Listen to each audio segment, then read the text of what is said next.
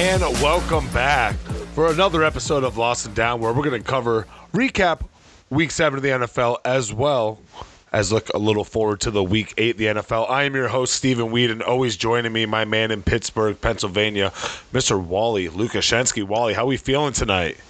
I'm doing really well. I'm not too hung up on last week's Tampa Bay loss. We'll get into that later. Raiders are going to the great city of Cleveland this weekend to beat them and give them a work a little bit. So I'm doing well, Steven. Got, gotta get excited. How about you? I'm not doing too bad. My Packers are coming off a nice W, and there was just a lot of good games in the NFL overall. I mean, we had a battle between the the Titans and the Steelers, the Seahawks and the Cardinals, the Niners and the. Yeah, that really wasn't actually a game at all, but we're going to get to all those games before. But first, before we hop into it, we want to introduce a new segment of the show here. We're going to call this the hair of the dog.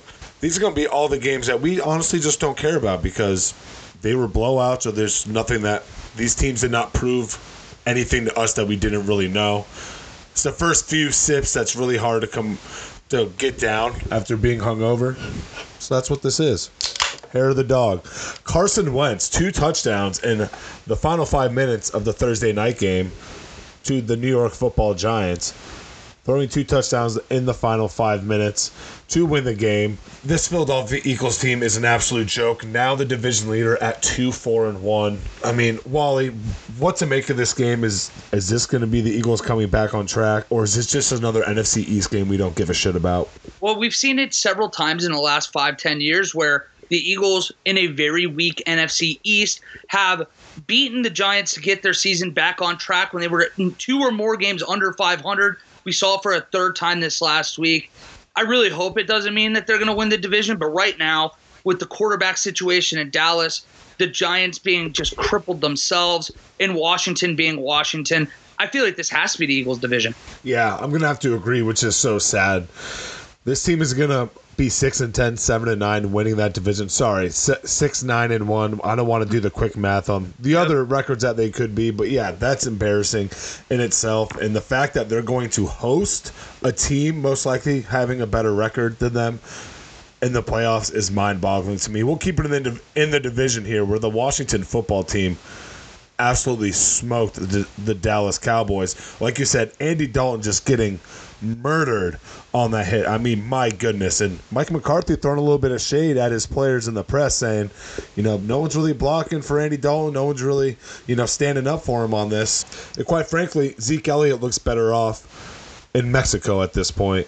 This team is an absolute dumpster fire. Washington rattle off a couple wins, maybe fighting for the Eagles in that division spot. Wally, what are your thoughts on this game? The Cowboys look completely disinterested. It, doesn't feel like it, but they're only half a game out because of that tie for Philly. So they could realistically still win this division. I still think that if there is another team that could compete with Philly, it is Dallas. But you're right. Zeke doesn't look like he even cares to be on the football field right now. And I mean, he's arguably my favorite Buckeye of all time. But man, he needs to step up. It's been embarrassing. He mentioned last week he's not going to fumble. And go figure, he all of a sudden can't hold on to the ball. One of the guys with the most sure-handed or sure hands in the league is a running back. All of a sudden can't do it. Dalton's dead. Cowboys, I think, are in trouble too. There's not really much here to even get excited about. We will talk about the Chiefs more in depth here in a second, but Steven, the Chiefs go to Denver. We get to see a little bit of a snow game. They completely dismantle the Broncos. All of a sudden, we have to start wondering maybe did we get a little too high on Drew Lock a little too fast? Maybe I don't know. What are you? What were your thoughts on this? We got to see Le'Veon Bell in Kansas City. Kind of feels like the Chiefs are right on back on track. No. Yeah, and that's what I'm kind of scared of. Everyone was kind of doubting them a couple weeks ago. Then here we go. People jumping right back on the bandwagon. Uh, Patrick Mahomes didn't put up a crazy game. He only threw for 200 yards, 15 of 23 you know, he probably sat down for, you know, most of the fourth quarter, if not the whole fourth quarter in this game. Yeah, I think we were I think I personally and we together were a little bit too high on Drew Lock. It was kind of a bumpy season for him coming off that shoulder injury. Now we have the issue with Phillip Lindsay and Melvin Gordon in the backfield.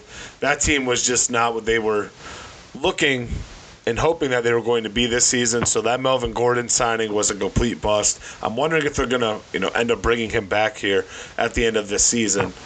But man, oh man, that Denver Broncos team's a lost cause offensively this year. But who is not a lost cause is Justin Herbert, the rookie for the Los Angeles Chargers, just lighting up the Jaguars. The Jaguars are the Jaguars as we thought. Really nothing to say too much there. But Justin Herbert, he's clearly the answer. Four touchdowns and 347 yards. Wally, could could he maybe potentially make a little run here with some uh, with some games down the stretch for the Chargers and put them in playoff contention? Well, it was good to finally get to see Herbert get a win under his belt. He's played very well in losing efforts this entire year. Just a Chargers team that's once again, stop me if you've heard this before, really banged up from injuries, especially on that defensive side of the ball. Talk about a team that feels absolutely cursed. Yeah, they might be able to win a few games, but to me, the AFC West, there's only two realistic teams that could have a or a representative in the playoffs because of how strong the AFC North is this year. I don't think the Chargers get back in it maybe maybe they can win a few, get that, their name in the in the hunt thing towards the end of the year. Well, well, we'll see. Speaking of in the hunt, all of a sudden the Detroit Lions are three and three. You remember that game to start the year against the Bears? This team could very well be four and two if D'Andre Smith, Swift catches that pass in the first week of the year. The Falcons, of course, they blow another fantastic, fantastically blown game. It was kind of impressive. Here's a fun stat for you, Steven if you had been betting on the team playing the Falcons money line all year, you'd be up four units right now. If you bet the money line against the teams that Falcons were playing at at the peak of the game of their win percentage, you would have plus over 211 units. that Falcons team has been remarkable. These blown leads are something we've never seen before. We thought maybe with Dan Quinn gone, it would stop it doesn't seem like it's stopping, man. So I guess for you, what's the next step in Atlanta and then into Detroit? All of a sudden, like I said, should be four and two. Are they a threat to come and become a wild card team in the NFC? The Falcons are the Falcons. This is just their motto now. They're just gonna take the lead in the game and then inevitably blow it. They must be taking the other teams in this game that's who's up the 211 units are most of these Falcons players. That's how Matt Ryan's getting richer. That's how Julio Jones is getting richer. That's enough about them. My goodness, Evan, I'm sorry, bud, but man, this Falcons team has got to be ripping your heart out every single Sunday, and I do apologize for that. As for the Detroit Lions, they're winners of three of their last four. They have a somewhat easy schedule here the next few games. They're playing against the Colts this Sunday, then at Minnesota, hosting the Washington football team, then at a Carolina Panthers team. Most of these games, I think they can win. I think that they can squeak out against the Colts potentially in an offensive shootout against an old Philip Rivers. Definitely could light up the Viking secondary. Washington, now that's going to be an interesting game. I still think that they can pull that out. In Carolina, I can feel like that's a game that Carolina can slip up. So I, I think that Detroit can potentially move into a playoff spot here. Obviously, with the seventh wild card spot or the seventh spot open, another wild card spot. That could be Detroit's for the taking here, and I'm very interested to see how they're going to go. Now, do you think that they could be a playoff team? Is the more important question, Wally. To be honest, I think that they're probably in a better position to make a run to get into the playoffs than Chicago is. Chicago's five and two. We'll get into them a little bit later. But no, yeah, this Lions team especially with that acquisition of Everson Griffen, I, I feel good about this team. I, I don't think that they are necessarily a threat to win anything or to upstage anybody in the postseason. But yeah, absolutely. With this stretch coming up over the next month and a half here, they certainly have the potential to make the playoffs. It's just a matter of going out and executing right now. You already alluded to, but I think they need to at least win three of the next five. I think four of the next five is more realistic to get in but it, it's all about this next month. If you want, if we expect to see the Lions in the postseason. Yeah, it's going to be interesting. But at the end of the day, it's Detroit. You know that they're going to choke and do something wrong, and they're not going to make it. but who was making it? The Buffalo Bills making it through the uprights six times to beat the New York Jets 18 to 10. And they missed another field goal in there to actually cover the spread. We'll get we're gonna have to get to that one later. But the Bills only putting up field goals against the Jets did not put up a touchdown against arguably the worst team in the NFL. I don't care if it is a de- and a division foe, you still have to put up touchdowns against the Jets. So, Wally, are we pumping the brakes on the Bills after this ugly, ugly game, ugly win that they had against New York? Yeah, you know, if I'm a Bills fan right now, this last I, about a month, they've not looked nearly as sharp as they did to start the season. The Jets, as we know, are a very bad team. At some point, you got to imagine pride's going to stick in. So I do want to consider at least a little bit of this. Credit to the Jets defense; they were able to manage this or keep the Bills' offense completely out of the end zone for an entire 60 minutes. But the Bills aren't very good. I, I they're going to win this division right now. I was very high on the Patriots to win the division. We'll get to that obviously before too long. But the Bills are going to win, but I don't think that necessarily is too much of an accomplishment anymore. Both AFC and NFC East are the worst divisions on their side of the conference. So, I mean, it's just a weird feeling. It feels like this is setting up for another Bills team to get into the playoffs and potentially break the hearts of Buffalo fans everywhere.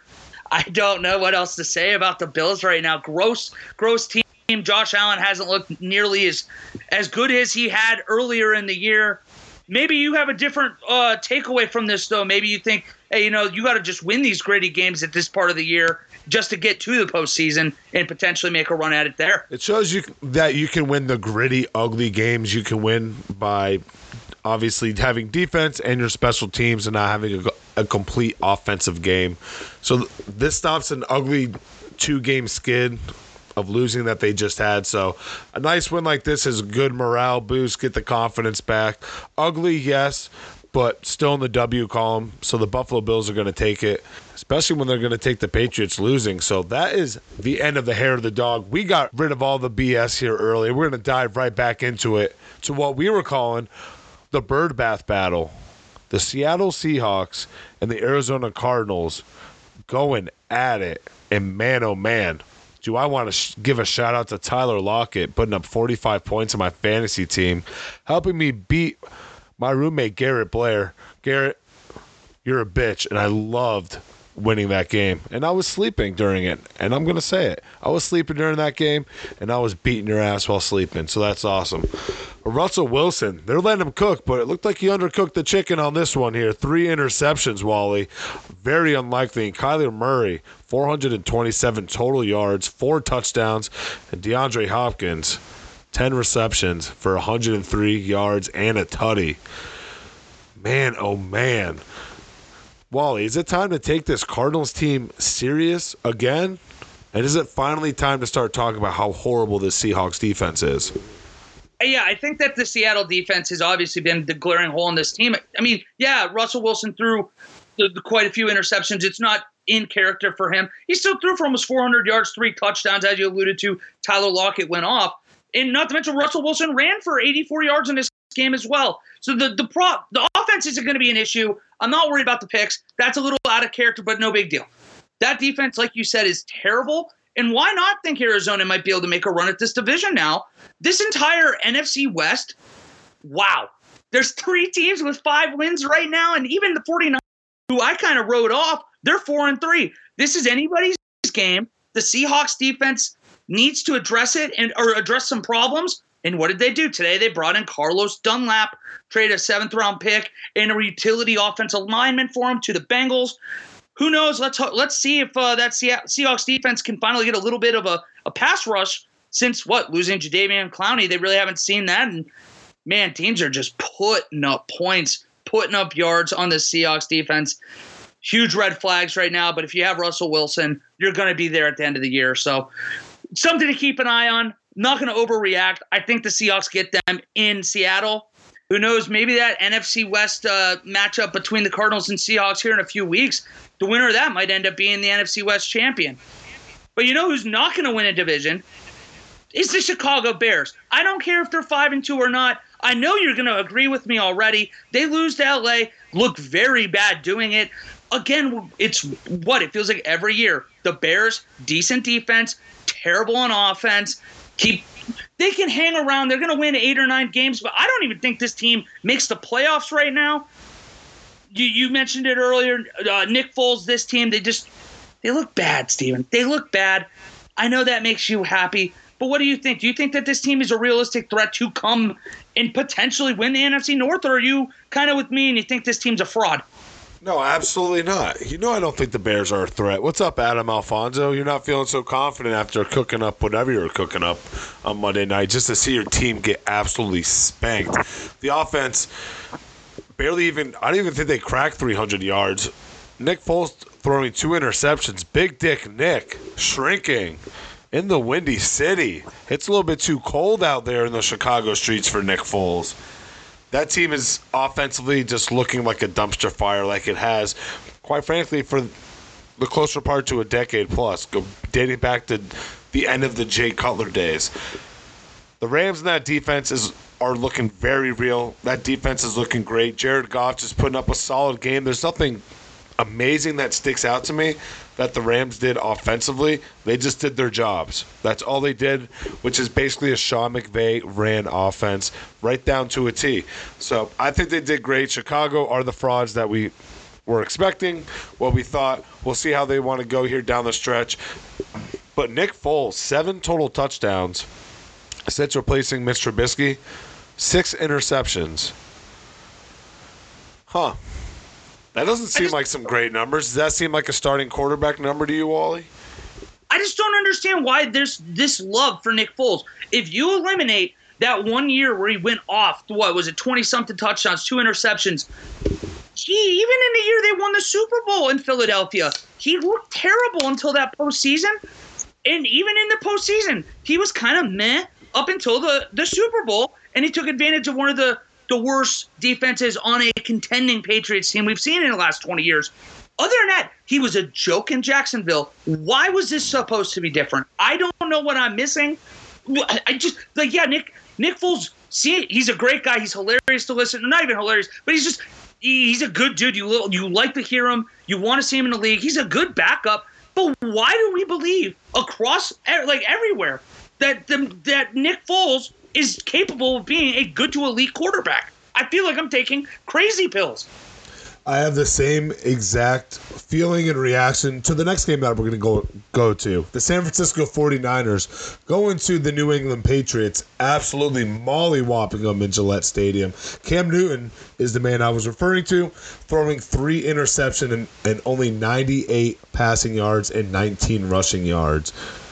I mean, this Niners team is very surprisingly playing well with all the injuries that, especially defensively, that they have sustained. And offensively, they're slowly but surely getting it back. There's no amazing stats that pop out. They just played a complete game. Jeff Wilson Jr. had three touchdowns there on the ground there for him. But Cam Newton, like I alluded to earlier, worst game as a Patriot, hands down. Wally, is it time for everyone to hop off the Cam Newton and Patriots bandwagon? And are the Niners are the Niners potentially going to sneak up and make a run at that loaded NFC West division? So I'll start with the Patriots first. I was basically pushing the bandwagon myself before the year. I felt like one of the few people out there that had the Patriots winning this division. Clearly, that that's for good reason. I really put too much into the Bill Belichick uh, is the greatest coach ever in my head. You still need to actually go out and execute. And Cam Newton, ever since his shoulder injuries, he's not really looked the same. He he looked decent the first couple games of the year, but he's really starting to fall off. And honestly, this to me, if anything, shows that we need to have longer leashes on coaches in the NFL. If this guy was named anybody but Bill Belichick right now, and we've seen this team underachieve like they have so far this year, we'd be like, oh wow, you know what? This head coach is not doing what we expected him to. We're a joke as fans of the NFL. We expect too much too fast. I honestly, it's crazy to think. I thought it was going to be Bill Belichick smiling as Tom Brady went off into the sunset. Tom Brady looks like he's winning that stupid fan battle of was it Bill Belichick or was it Tom Brady? Guess what? It was both of them. They helped each other. They both are the best for a reason. Patriots are dead. I don't think that they're going to come back up. Cam Newton looks terrible unless he completely turns it around. Looks like week one, two, uh, Cam Newton again. I think the Patriots are dead, and we're probably very close to seeing Jarrett Stidham. For the Niners, I keep harping on how much I love Kyle Shanahan. He's one of the best coaches in the league. This roster is depleted right now. The offense is meh talent wise. And what's he do? He's still finding ways with person XYZ to get it done. That's all he does. I love Kyle Shanahan. I think this Niners team is going to at least be around week 16, week 17. If they make a wild card this year, I'm very, very close to putting him as coach of the year in my eyes. But it, it, we're going to transition from one coaching matchup that was outstanding to another. Mike Vrabel and Mike Tomlin. Talk about potential coaches of the year. Those guys are unreal. I loved both of those teams. I went in last week saying this is the battle of teams that could potentially beat the Kansas City Chiefs. The Steelers turned it over three times. They lost a turnover battle three to nothing. They still won by three. And not only did they beat the Titans, it felt like they uh, beat the officiating much of Sunday. Steven, does this loss for the Titans, is it kind of just a blip on the radar? You ignore it because you lost to a, an outstanding Steelers team? Or do you think that there's a little bit more of issues there? And then as for the Steelers, how good do you think this team is? Because I tell you what, man, I if they get by the, the Chiefs, they're my Super Bowl winner. So hopefully I can just answer this in one fall swoop here. So I think that this is just a classic good team being beat by another good team. The Tennessee Titans are averaging 401 yards of offense per game this season. The Steelers held them to 292 less than 100 yards rushing, especially for Derrick Henry. Didn't really have that glorious of a game. But that Steel, that Steelers number two defense is holding them. Yeah, I know that Big Ben and that offense turned the ball over three times. But man, oh man, when you have a number two defense like that, you can take some shots. I wish Brett Favre would have a defense like this in his prime, being able to sling the ball and turn it over. That's three times a game that they're doing. To at least have a defense to keep them in that game. And offensively, I mean, it's just Cirque du, Soleil of wide receivers that they have there. The Steelers just consistently draft great wide receiver prospects. Diontae Johnson this week having his turn. 80 yards, nothing too crazy. The two touchdowns add on to it. You got Chase Claypool here that was going off all year. Juju Smith Schuster, you're just waiting for him to pop off here.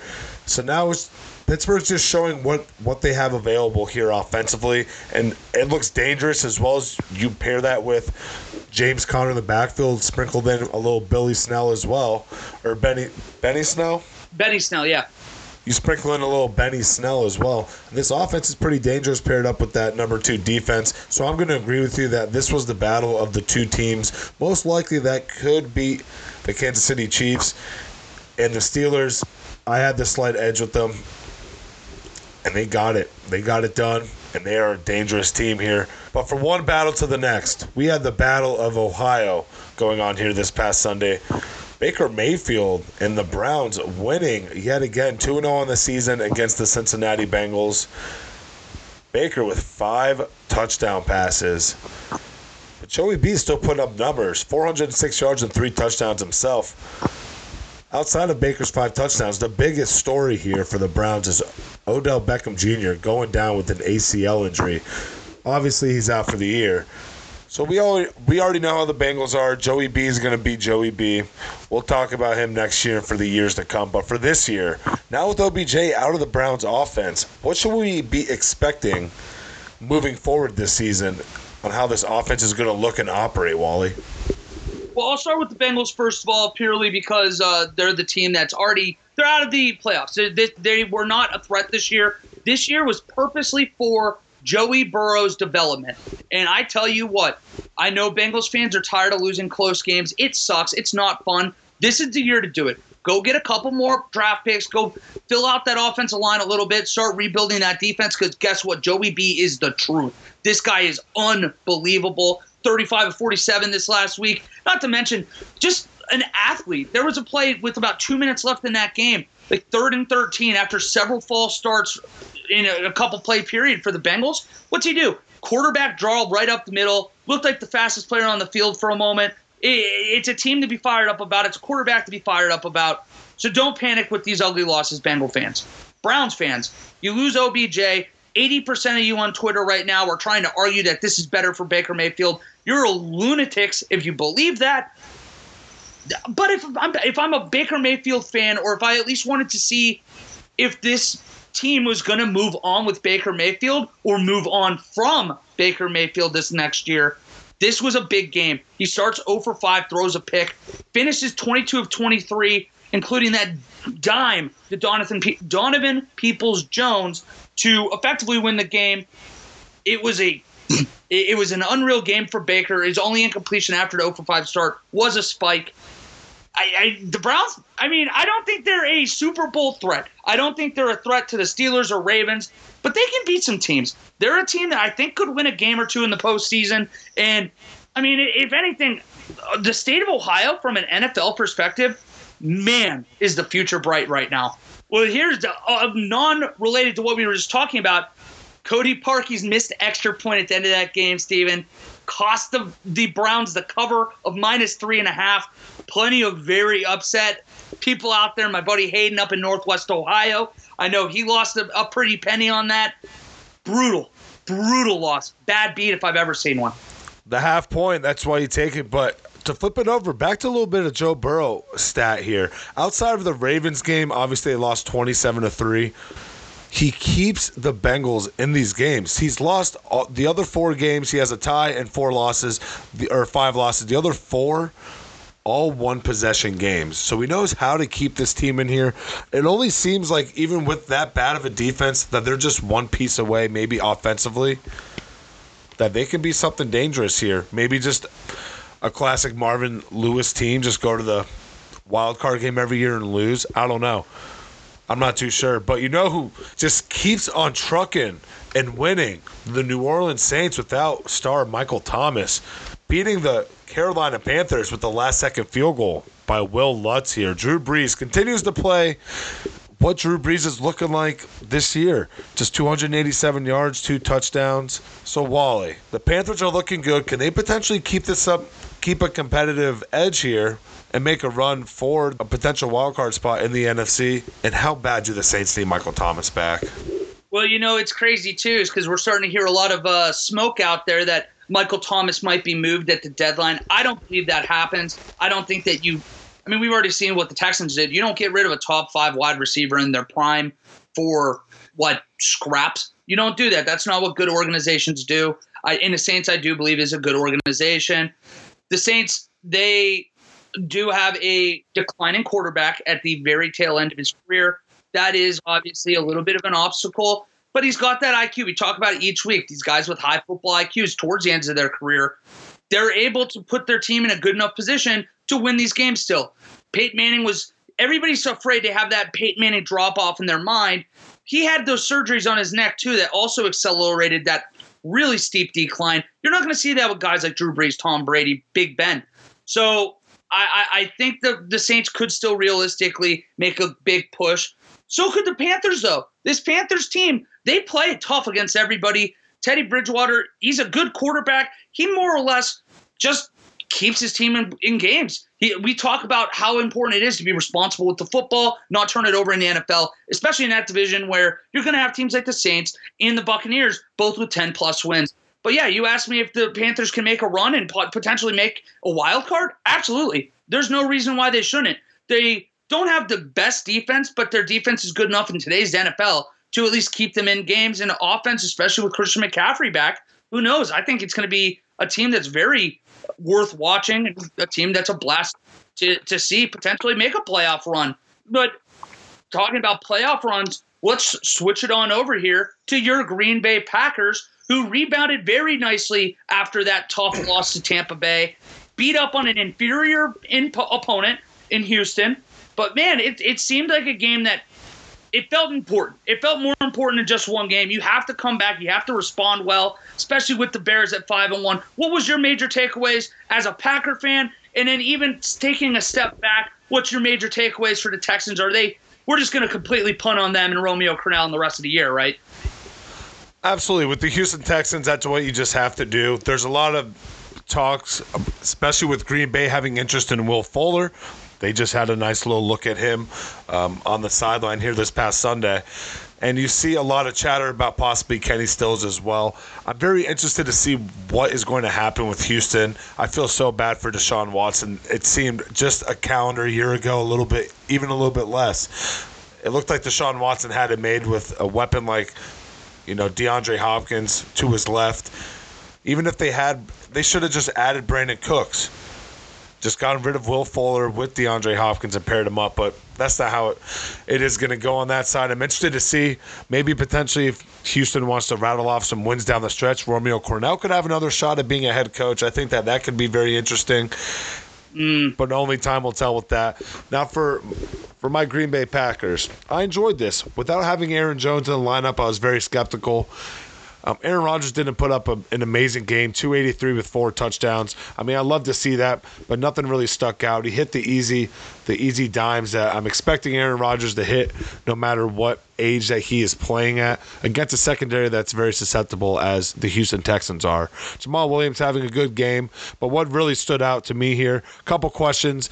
Um, Davante Adams is clearly a top three wide receiver in the league this year, and he still had a couple injuries. I'm waiting. Someone can argue with me on that.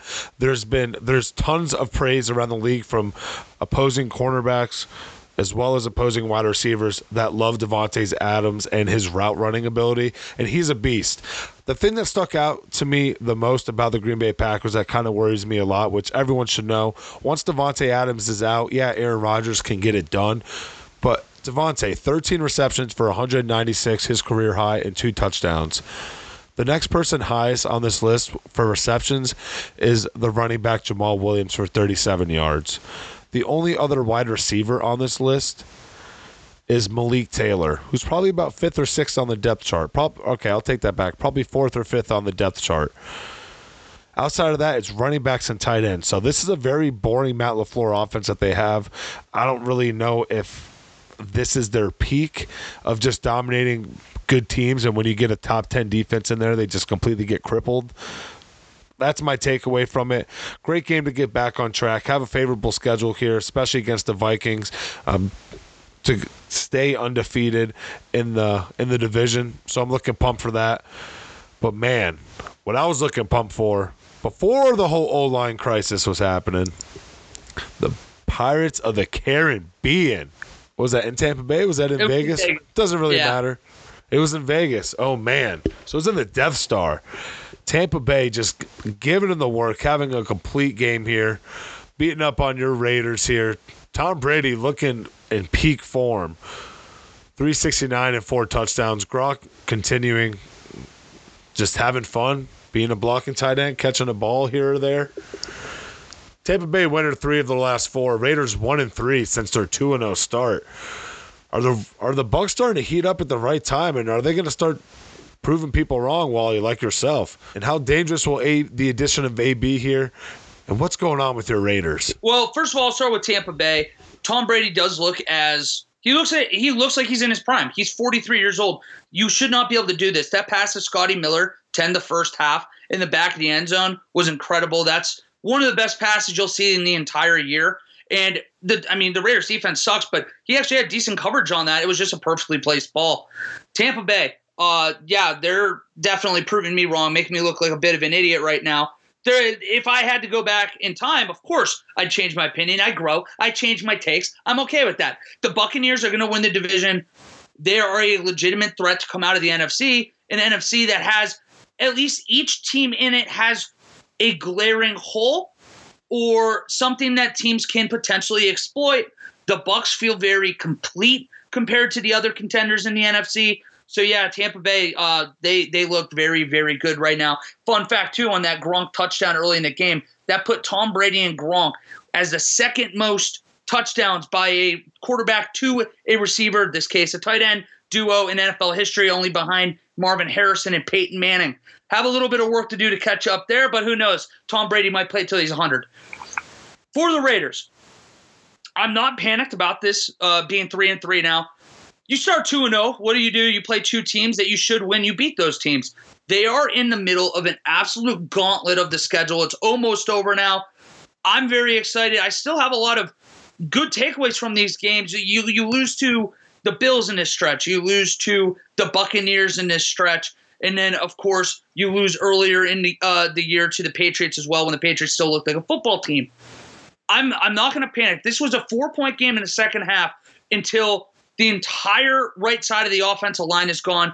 Trent Brown out because of COVID. You lose good early in the game. You lose or, or you Young, excuse me, not good. You lose Young early in the game, and then you lose Gabe Jackson on a just an absolute joke of a what would it be? Uh, getting tossed out. What am I looking for? Give me a word, Steven. What a ejection. Ejection. Thank you, guy with with the brain. Appreciate you. So yeah, once the Gabe Jackson, once the Gabe Jackson ejection happened, their wheels fell off. In this game, the Raiders were down four points with 12 minutes left. The Buccaneers had a third and 13, and they gave it up on a check down underneath the Leonard Fournette. Not even Rojo. I was disgusted. That was the end of the game. The wheels fell off the wagon from there. Everything can get back on track this next week. We'll break it down in a little bit. They go to Cleveland and they follow that up with the Chargers and then home to the Broncos. Those are three very winnable games. You have, have, have to win at least two of those.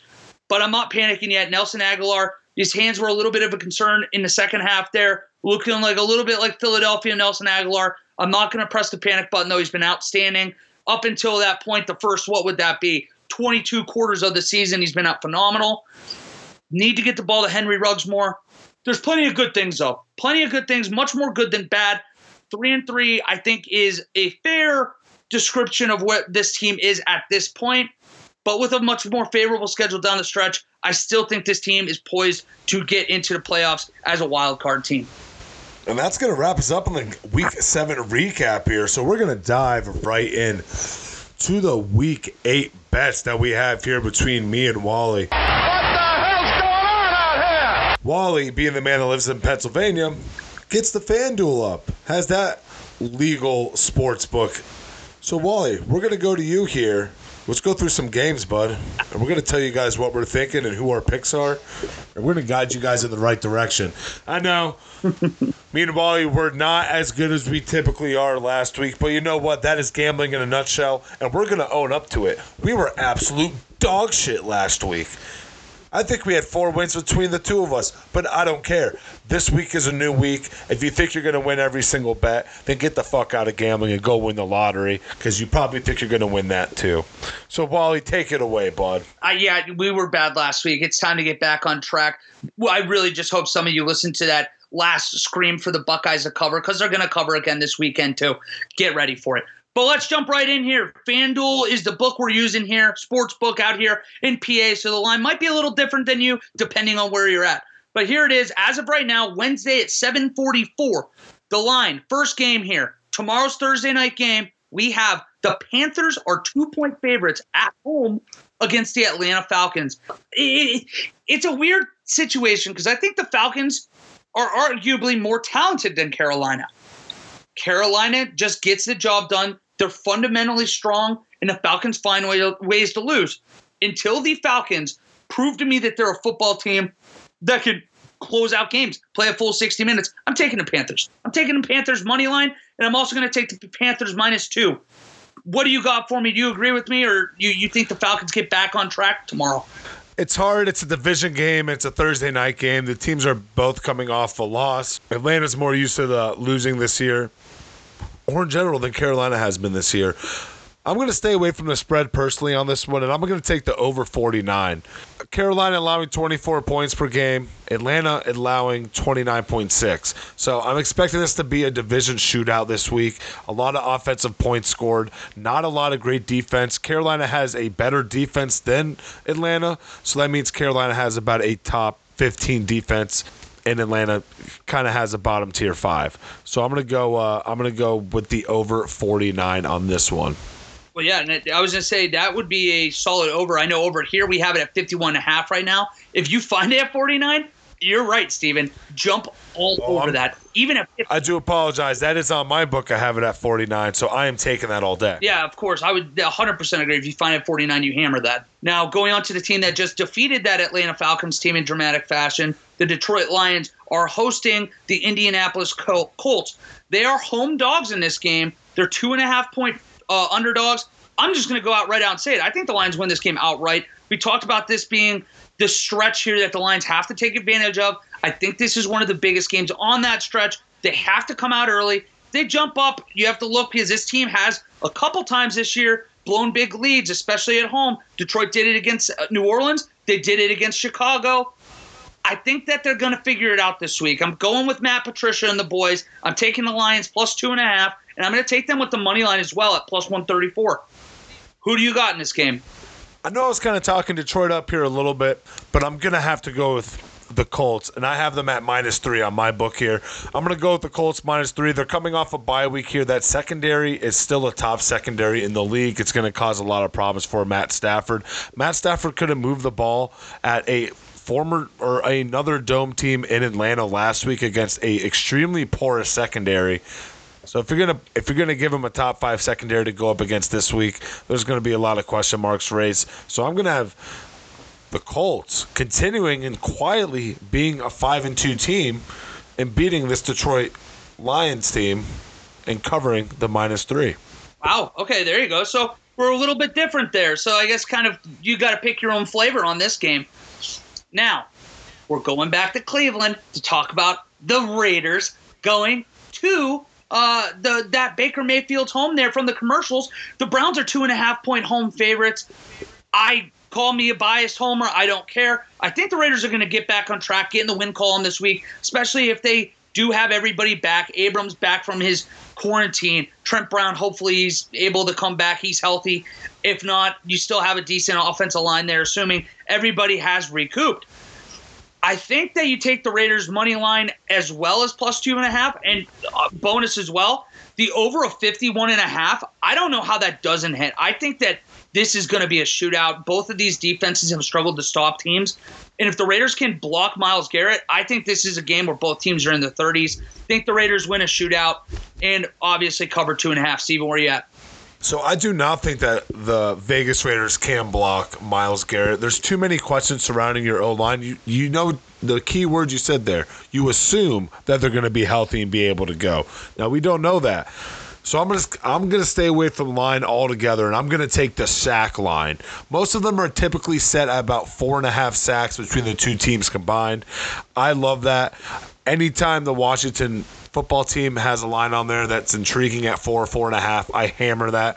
Did it this past weekend when they played the Cowboys. But I'm going to take the Browns and Raiders sack line over four and a half. Odds will vary depending that. I'm assuming that's going to be around minus 150 to 170.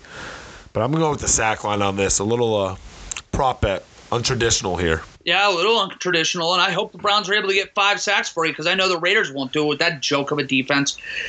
But that's okay. They, they, Maxx Crosby can give me at least one, right? I don't know. I don't know. I'm I'm losing faith in this defense by the second. Paul Guenther needs to get fired. Uh, You you've heard my takes on that. I'm disgusted with the defense. It's a joke. They've given up 30 points or more in all but one game this year, and the other one was 24 points in a shootout win. Hammer the over, if anything. That's all I got. All right, buddy. All right, buddy. Chill out. It's not a Raiders podcast. I'm disgusted. I'm disgusted. So hammer the over. Hammer the over, but the Raiders do come out with the W. Now, the Rams are going to Miami. We get to see Tua once again. He's going to be a home dog here, three point underdog against the Rams. I I kind of want to take the Rams actually outright. I'm gonna. This has been the week of the underdog so far with my picks, so I'm gonna stick with it. I think the Dolphins cover plus three, and I think they get the money line as well at plus 152. It just feels like this is a. I, I'm not very high on the Rams. Obviously, I'm a clear hater. I've been all year, and I think that this is going to be kind of the Brian Flores coming out party of wow, this Dolphins team much more for real than people think or have thought going into this game and going into the season.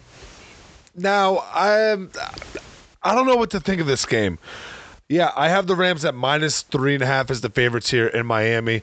We're all right when we see this game, we're all thinking back to the Seattle game here a couple weeks ago when that line was only at six, and I know I was jumping all over it. For the record, they did cover, so it doesn't matter.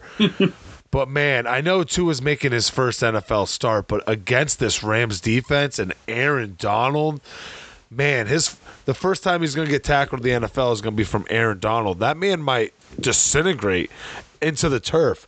So I'm very interested. I'm going to be taking the Rams minus three, even though on the road. I know Miami is just blowing teams out. They blew out the 49ers team that is still, even with the injuries, a top 10 defense. They just shut down Cam Newton, who was rolling all all over people. I'm very interested to see how this Miami's Dolphins team is going to be looking. But at the end of the day, I'm going to pick the Los Angeles Rams to cover uh, with the three and a half that I have here on my book. And you you just took them on the money line. While you don't have any confidence. No, I, I told you I've got faith in Tua and Flores this weekend. I think that it's going to be the start of a very long marriage between the two of them down there in Miami. Now, Minnesota is going to Green Bay. We already talked about this, but the Packers on mine it was seven. It's down to six and a half out here in Pittsburgh right now. That half point feels absolutely critical. And to be honest, I think the Packers blow out Minnesota. Minnesota is having a season from hell right now. I don't think they're going to be able to walk into Lambeau and and find a way to compete in this game. I don't think that it's even really much of a game, even at half. Maybe uh, the Packer and you, maybe you can tell me that you think it will be a little bit more of a game because it's a divisional game and a rivalry at that. But for me personally, I have Packers minus six and a half, and they win big. Yeah, I have Green Bay. I still have the full seven points here on my book. I'm gonna most for the most part. I've been very dead on with all my Packers picks here. You know, I picked Tampa Bay at plus two, as well as the over when they played each other, which obviously the over didn't hit, but the plus two hit. But I have a lot of confidence of Green Bay covering the six and a half, seven even up to an eight and a half, nine point against the Minnesota Vikings. This defense is allowing 417 yards per game and 32 points per game. And arguably, this team has gotten worse since their week one meeting. They traded away Yannick Ngakoue. And this defense hasn't done anything spectacular over the time that the last time that these teams met. That really stands out to me, thinking that they can stay competitive. You know, in a division game where let's be honest here, Green Bay's been very dominant in the division here the past last you know decade or so. So I don't nothing sticking out here for Minnesota. I hope Justin Jefferson has a great game because I have him on a couple fantasy teams. Outside of that, I got Green Bay by a couple uh, by a couple scores here. And no problem. I'd put a lot of money on this game. I think this is the lock of the week. I'm I'm actually right there with you. It feels like a deceptive line. It's it, you brought up the Seattle uh, Miami game a minute ago it feels almost like that, where I feel like someone's pulling the wool over my eyes. Not quite sure why it's like that. So yeah, ride with. I, I completely agree. We want to talk about a locker week. We both feel that way. Packers minus six and a half or seven. Either way, I think that they cover. And I'm with you, man. Oh, not, oh! I just threw 75 on them. Let's ride, Let's baby. Ride. Go pack, go. Now, here's a fun question for you, Steven. Without looking anything up, tell me how many points the New York Jets have scored in the last three weeks. I'm going to go with 28. They've scored 20 points in the last three weeks. They have scored 85 points all year, and including 28 in one game, which means they have scored 13 or fewer points in all but two games. That's incredible. That is some of the worst football that we've ever seen in our life or lifetimes. And what does that equate to? That equates to the New York Jets traveling to Kansas City as 19 and a half point underdogs. That feels that's a banana lands kind of thing. That's a college line. That is a college line. And yes. I really, really want to say, you know what? You cannot be a 19 and a half point favorite and cover in the NFL. You simply can't do it. But here's the thing. How many points do we think the Jets are capable of scoring this weekend? At tops, 14? If you think it's 14, you got to take the Chiefs, right? This this line is just so intriguing. Every single time I put a double digit line on here, I feel like it loses because it's most likely does. But Kansas City technically would have covered the 19 point spread against the Broncos here last mm. week, and they're playing a way worse team in the New York Jets. So this it's 19 and a half here. I'm I still want to get the ninth. I still want to take it. Fuck it. I'm taking the 19 and a half Chiefs all day. They're going to easily they should easily win by four touchdowns in this game. And hell, the over under 49, that was it. The Chiefs might be able to cover that themselves. They might put a 50 burger up on these on these New York Jets. So we'll see. 19 and a half. I'm just going to get fucking crazy with it. I'm, I'm, I'm going to actually agree with you. I think 19 and a half. I'm taking the Chiefs because even if the Jets score 14 points, the Chiefs have to score 34. They will have 34 plus points against the New York Jets this weekend. I, I don't know why. It, I'm with you. I feel like it's going to be even worse than 19 and a half. I don't know where the points come from. And to be honest, this feels like maybe a Madden turn it to rookie mode just to get your frustration out kind of game for the Chiefs. They haven't looked or played their best football yet this year. Why not go out and just dog walk New York for 60 straight minutes? So I'm with you. Feels weird, but I'm taking the Chiefs minus 19 and a half. Not that the Chiefs need any extra motivation or any um, any cockiness in their step here, but man, oh man, they they got a couple breezy games like this that they've had, this team is going to get the confidence and their mojo going again. And we're going to have the same problem we had here last January and February. Well, that's the crazy thing about the Chiefs so far too is we, they haven't played very well. Patrick Mahomes doesn't look like Patrick Mahomes. They're finding different ways to win, and I think that just makes them even scarier. They're a run team. They're a run team Yeah. now, and now you're gonna pair Le'Veon Bell here, and now is he's gonna get his first real looks. I mean, he played last week, but now he could get extended touches against his former team. You know that he's got that locker room pumped up. He's got a lot of friends in that league that some of them reside in that Kansas City locker room. They're gonna get him juiced up. Chiefs by a million. Well said. I'm with you. Chiefs win by a million as well. By a full Billy goat. Now, from one budding dynasty to the dying dynasty, the New England Patriots are going to Buffalo into what to, at this point of the season is the biggest game in the AFC East.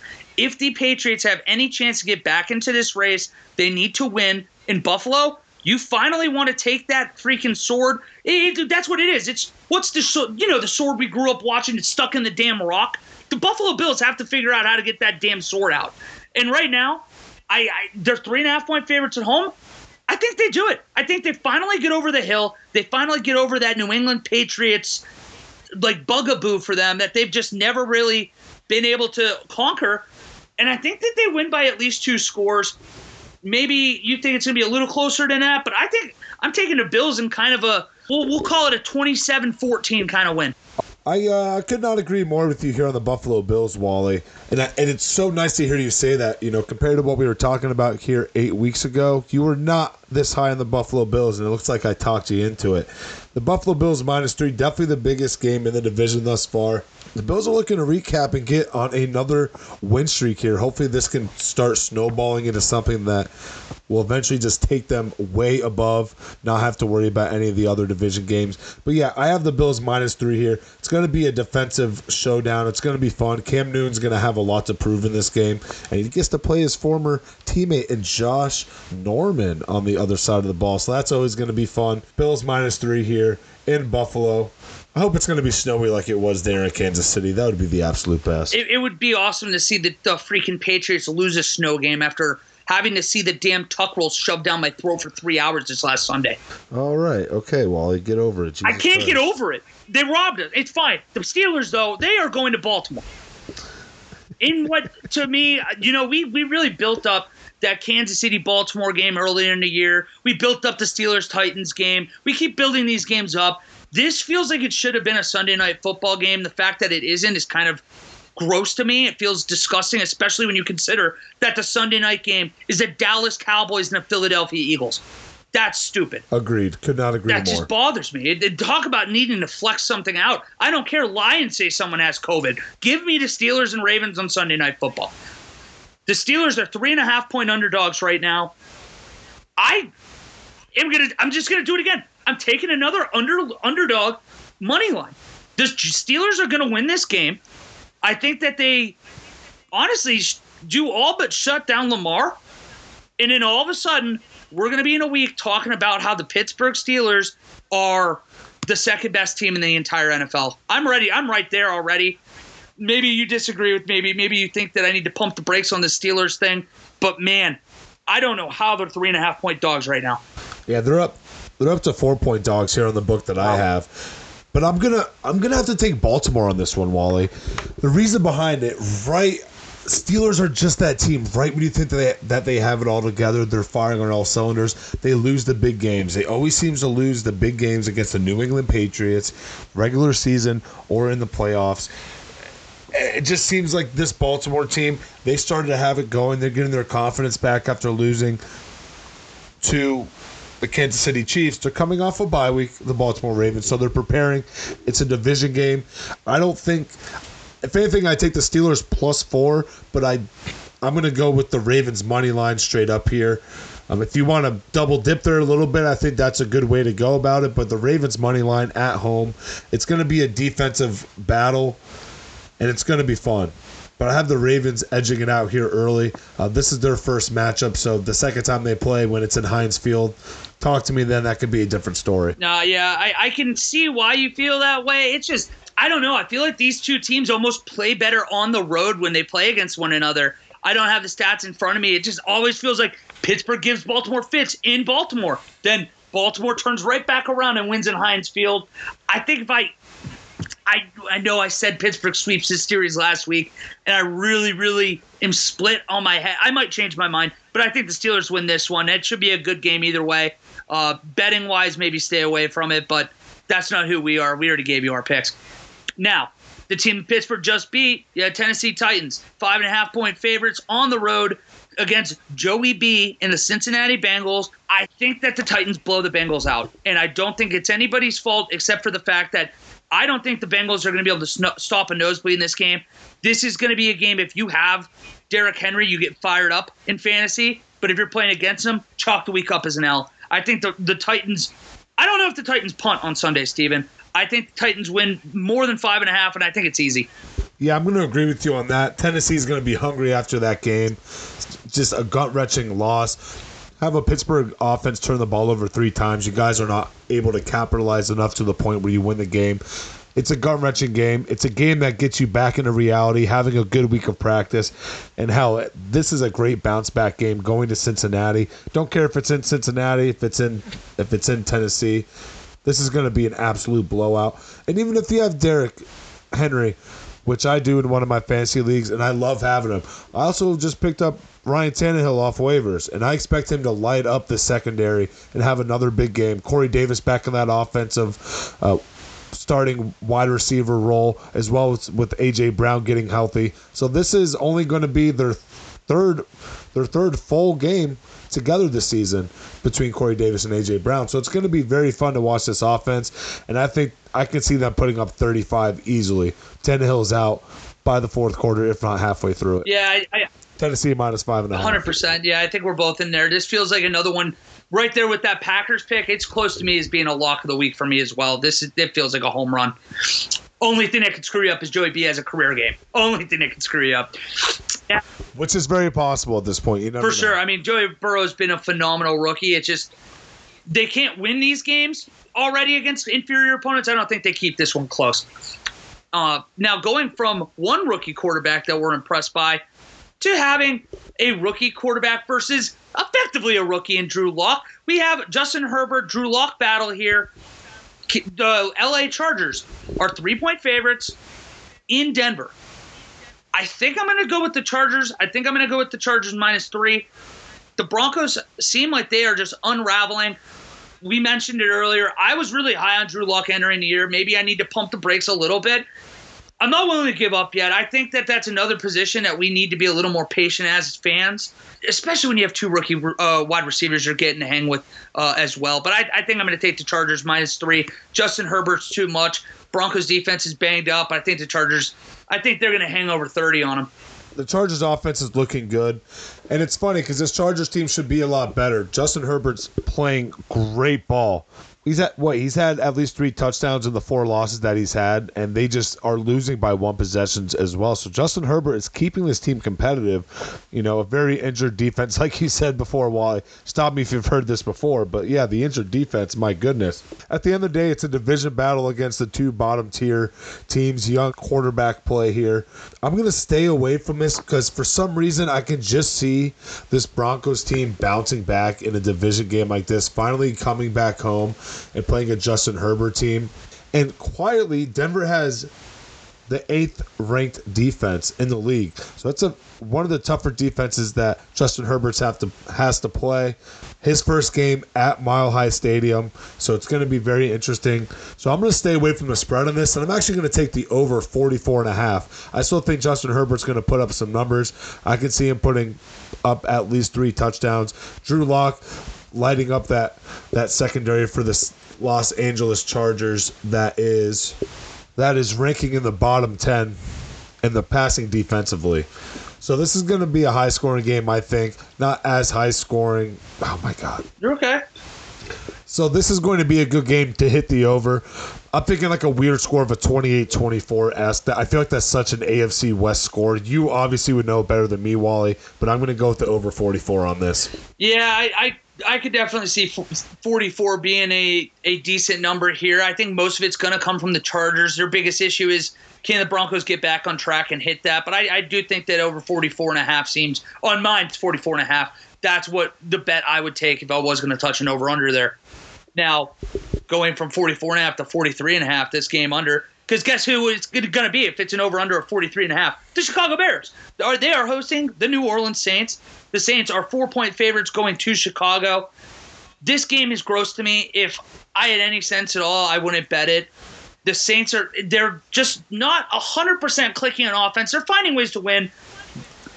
The Bears defense though, it's a very talented unit. I I'm really really hesitant to pick this game at all.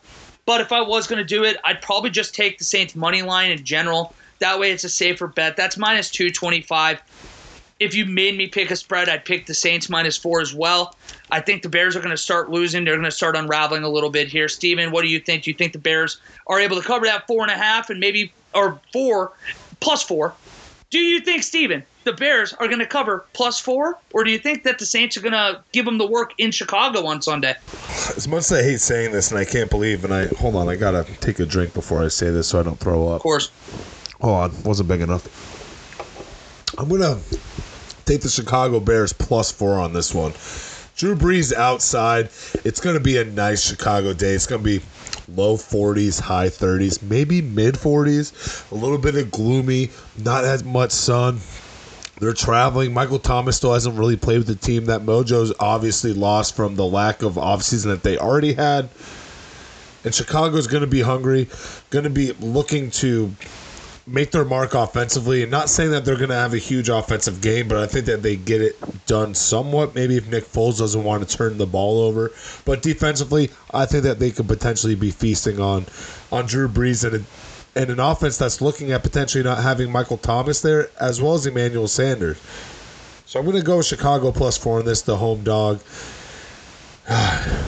And I can't believe I got to rep them up there. Yeah, I, I can honestly see this going either way, so I don't blame you whatsoever picking that.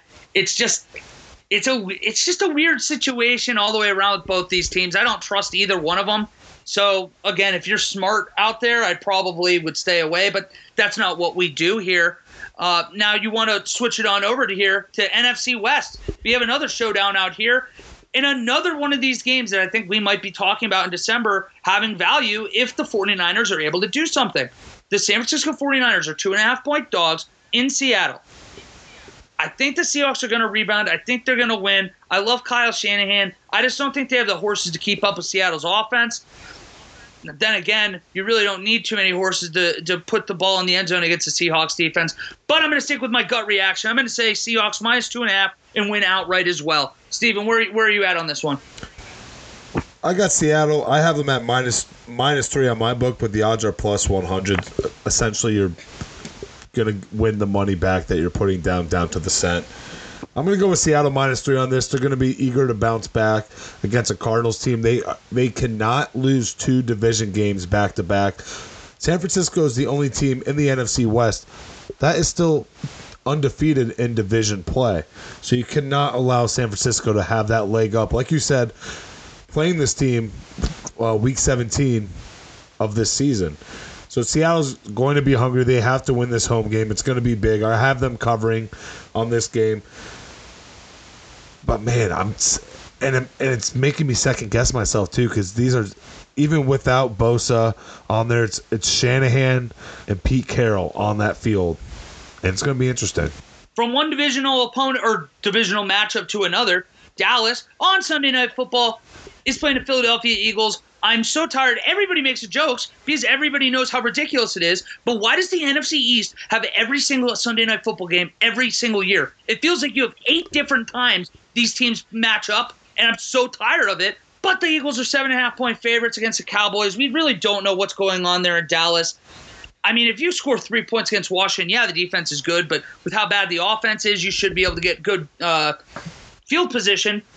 I think that the Eagles are going to run them out of the gym again. I think the Cowboys suck, and I think they're going to completely unravel. Eagles minus seven and a half. They win enormous here. Yeah, I'm gonna go with the Eagles minus seven and a half as well. They don't even have the odds in my book. That's how uncertain they are on this on this game. But there's no confidence in betting against Dallas. They just gave away arguably their best rusher they have in Everson Griffen. Thanks. I love that Minnesota gets rid of him only to have him back in the division for into the Detroit Lions hands. So that's great. But yeah, I have I have Philly covering this game. I have no confidence in the Cowboys and what they're think that they can do offensively. Zeke looks like a clusterfuck. They're not going to be able to get anyone open.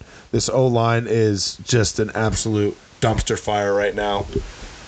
Eagles minus seven. Sorry, Walter. No, I agree with you. As much as it sucks to say, it's it's better to be a realistic person and make money, anyways, right? Got to capitalize, uh, what financially if we're going to be miserable in the in our brain here, Steven. Tom, Tom Brady in the Buccaneers, ten and a half point favorites on the road, Monday Night Football, going to MetLife to play the New York Giants. Man, that's again, it's a lot of points. The Giants aren't the Jets. They at least have a pulse. They should have won last Thursday against Philadelphia had it not been for an unbelievable collapse uh, in the final like 10 minutes against Philadelphia. I think that the Buccaneers are going to cover. I'm going to take the Tom Brady in the Bucks minus 10 and a half win big. Yeah, I'm just going to go with the Bucks ten and a half. I'm obviously going to wait for this line to see if it wants to die down a little bit or move up to 11 and 12. I'm hoping it's going to crack under the double digits, maybe close at nine, nine and a half. That's me just uh, you know wishing for the best. But I'm going to have to agree with you on that. Bucks minus ten and a half. They're kind of rolling right now. They're going to go into MetLife, get another confidence boost and a win and a little warm up game against the New York Giants here, and and I have them coming away covering that spread very easily. And unfortunately, that's all the gambling we have NFL wise right now. So, uh, you know what to do, Steven. Take her away. And Wally said it best. Those, that is the rest of the bets, as well as that is the rest of the episode here of Loss of Down. Thank you for listening. However, you do, if it's via Spotify, Apple Music, or Anchor.fm, check us at our official new time every Thursday morning, right before the Thursday night game. It's a great way to kick off the pregame weekend. Like I said, on Spotify or Apple Music. Check out our Instagram at Loss of Down as well as our Twitter and our Facebook. Wally, thank you for joining me from Pittsburgh. Hopefully, the bets will kick in here this week. We're looking for a hot week. Good luck to you here on Sunday and Saturday, and we will catch you here next week for another episode of Loss of Down. Fuck Penn State, Ohio State big.